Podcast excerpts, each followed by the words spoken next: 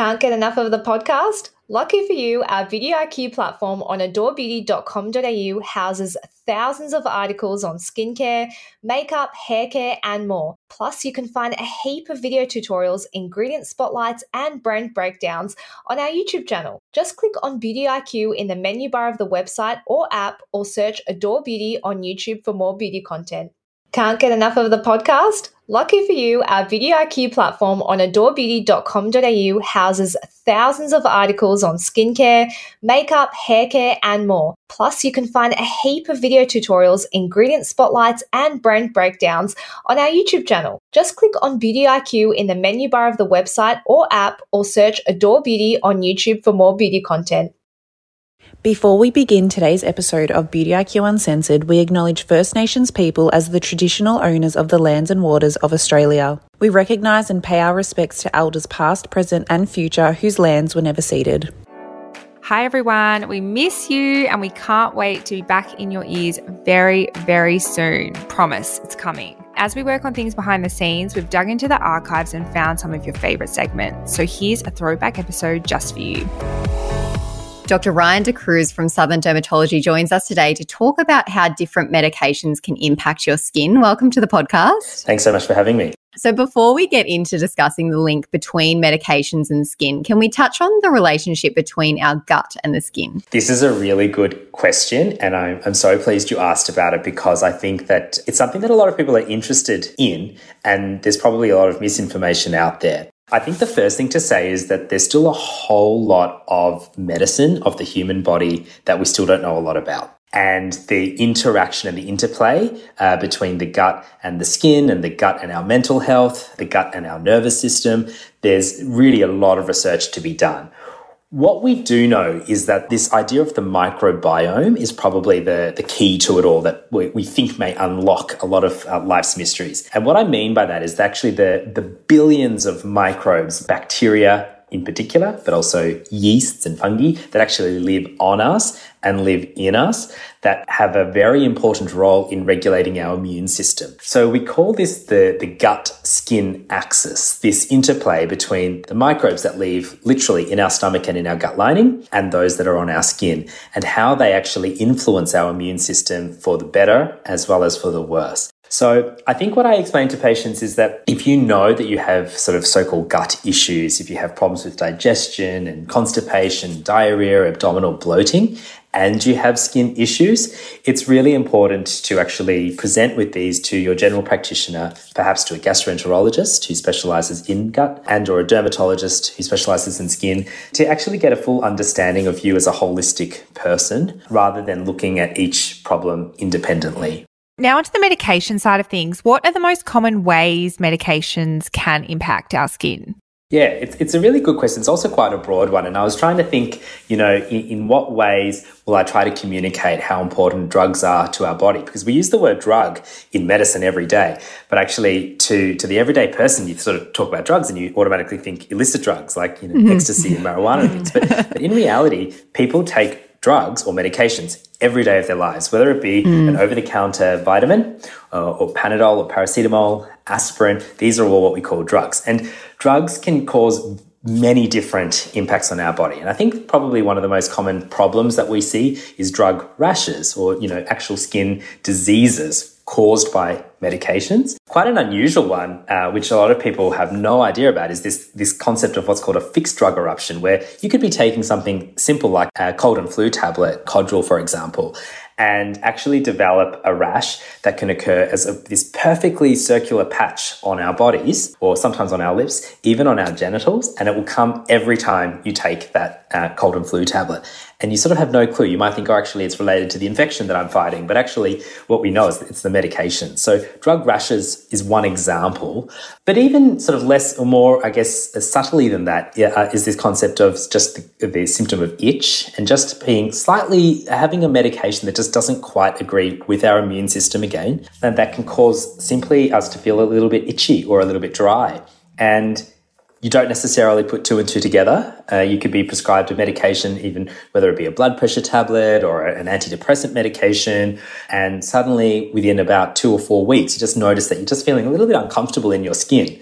um, and it doesn't actually present with a rash that you can see with, with your eye. So that's a, another common thing that I, I sort of guide people just to, to look out for when they when they are feeling a bit itchy. Could this be actually driven by by a medication? I think they're, they're the more, more, common presentations, but there are really various ways. So, for example, even certain medications can trigger really bad acne. We know that certain medications uh, that are used for epilepsy, but also for bipolar depression, can be quite harmful in actually triggering pimples and breakouts, uh, and may even trigger the first presentation or aggravate psoriasis as well. So, we know that lithium, for example, which we, you know, has been used many times in the past, can do that quite commonly. And that kind of carries on from my next question, which is what are the biggest culprits for causing negative skin concerns in terms of medications? Yeah, so I think probably the top ones have to be antibiotic medications because uh, mm-hmm. there are a lot of common issues that can arise when people are slightly allergic or intolerant to antibiotics.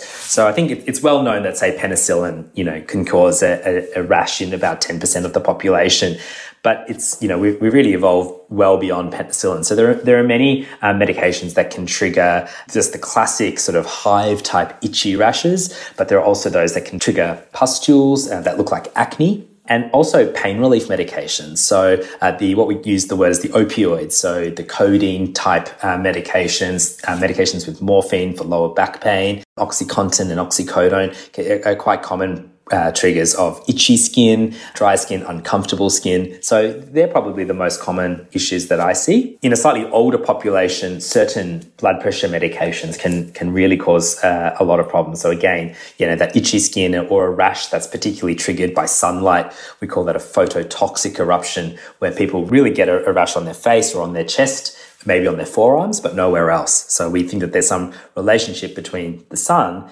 and the medication that they're taking. Interesting. I'm allergic to uh, Ceclor, which is an antibiotic, and I haven't had it since, but I had it as a baby and I broke out in a full body rash.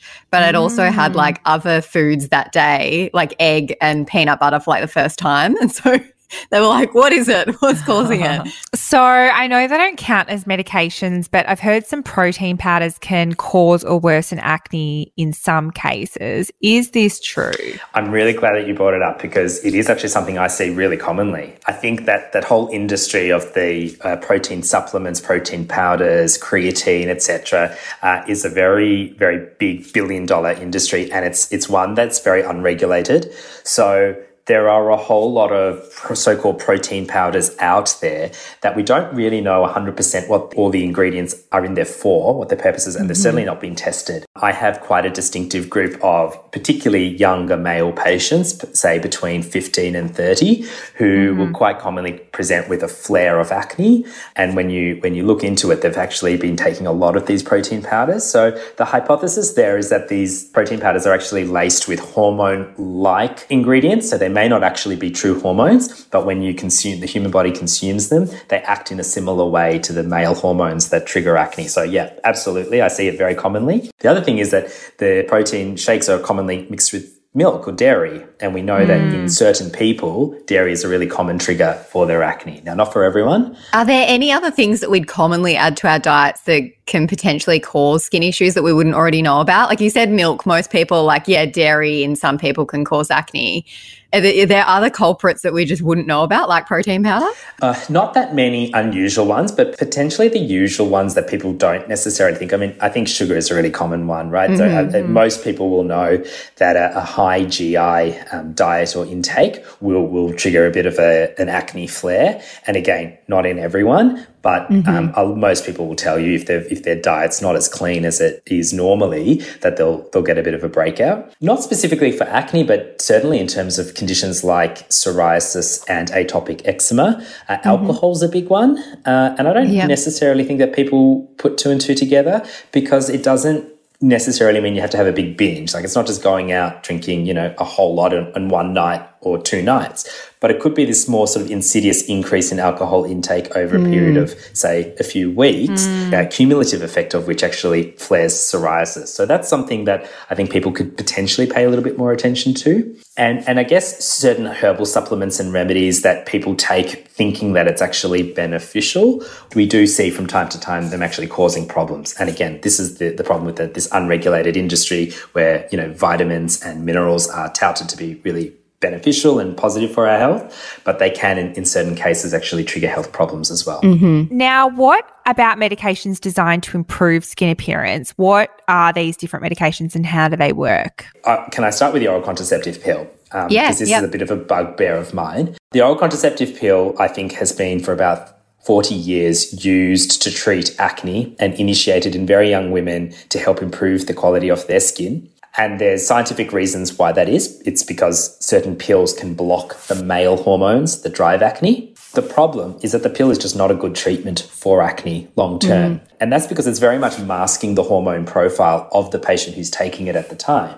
But Yeah. inevitably, a female at one point in their life may choose to come off it for whatever reason. And lo and behold, acne just rears its ugly head again, whether it's at age 25, 35, or even 40. So I, I do have a problem with the use of the oral contraceptive pill in acne, unless the female is choosing to start it for another reason. For hmm. example, contraception, obviously, great form of contraception if the female would like to take it. But heavy periods or irregular periods or period pain, they're all very valid reasons to be on the oral contraceptive pill. And then they'll get improvement in their acne as a principle of second effect or double effect. Mm-hmm. But as a standalone medication, I never prescribe it for acne. Roaccutane is a, is a, I guess, a Pandora's box. Look, I won't go into too much detail, but what I'll say is that a lot has changed in the last 40 years. We they used to use it in these really high toxic doses. It's a vitamin A derivative, so it's not an antibiotic, it's not a hormone treatment. It's made from vitamin A, and what it does is shrinks down oil glands all over the body. It developed a very horrible reputation quite rightly when it was first used because the, the people who invented it and the doctors who prescribed it really didn't know what they were doing. They used it at these awful high doses.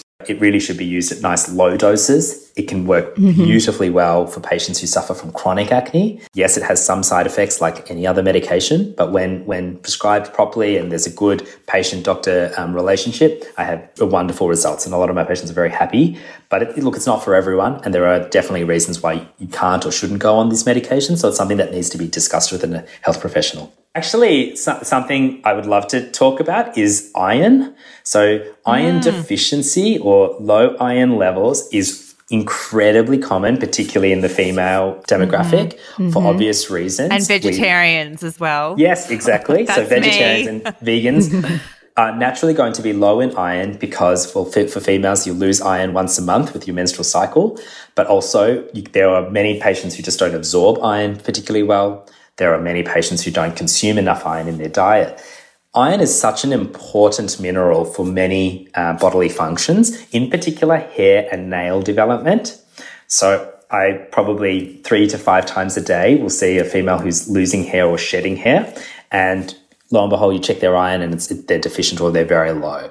So it's such an important mineral that I really encourage women to and men, but particularly more commonly in women to think about uh, iron, getting the iron levels nice and high. The same thing is with zinc and vitamin D. So they're, I mean, they're not medications per se on prescription, but they're really common problems that I see causing skin issues and have really clear benefits to the skin as well. If you suspect that a medication could be causing skin issues, what should you do? Yeah, so look, I think the first thing is to actually sit back and think what are you on the medication for? And is there a timing or what we call a temporal correlation between starting a medication and a skin problem? There will be some medications that are sort of not negotiable. For example, if you're a diabetic and you need insulin, I would not be encouraging you just to stop your insulin uh, because you're worried that it's causing skin issues. Rather, you really need to go back to the person who's prescribed it for you and actually discuss your concerns with them. It may be that you take a so called drug holiday for a period of three months to see whether there's any benefit in stopping the medication, or it may be that you need an alternative medication from a completely different family to do the same thing. So, the first thing is that um, medications, depending on the reason they've been prescribed, can sometimes be safely stopped, but sometimes they can't. And it's really important to then weigh up what the, the risk versus benefit is for you and your skin and the general health. So it's about being sensible, I think. I really want to do a separate episode on um, managing the skin when you come off the pill because my yes. best friend's going through this at the moment and she's developed really severe acne after coming off the pill. Mm. And I just think so many women go through this and they have no idea what to do when they do encounter these problems. So I think we'll bring you back at another time because that's an entire episode in itself. I'd love to. Do, Yeah, it is an entire episode. and literally just yesterday, I was at a GP practice doing some education and the GP sort of asked me, they're like, but what's the problem? You can give a patient 10 or 15 years of reprieve from their acne. And, you know, isn't that good? I was like, yeah, but what, you know, 10 or 15 years when you're 15 takes you through to 25 or 30. Yeah. You, you can't turn around to a 30 year old and say, oh, well, you had 10 good years now yeah. you've got now, bad skin. now you've got to deal like, with acne. Yeah, no, yeah, totally. I, I was, yeah. a, bit, I was yeah. a bit surprised. So I sort of had to very politely explain, actually, these are the, the demographic of women I see who are incredibly mm. upset, quite rightly, mm. about their skin at a pretty critical time in their lives. So, yeah. you know, and, and where, you know, our window of opportunity to use certain medications may be smaller. So, I, yeah, that, yeah. that topic, I agree, tenfold is really important. Thank you so much for chatting to us today, Dr. Ryan De Cruz from Southern Dermatology. You can catch him there if you want to make an appointment. Thanks everyone for joining us today. Don't forget to subscribe and tell your friends. It helps other people to discover us. And also, we really want to know what you thought about this podcast. So if you can leave us a review, that would be much appreciated.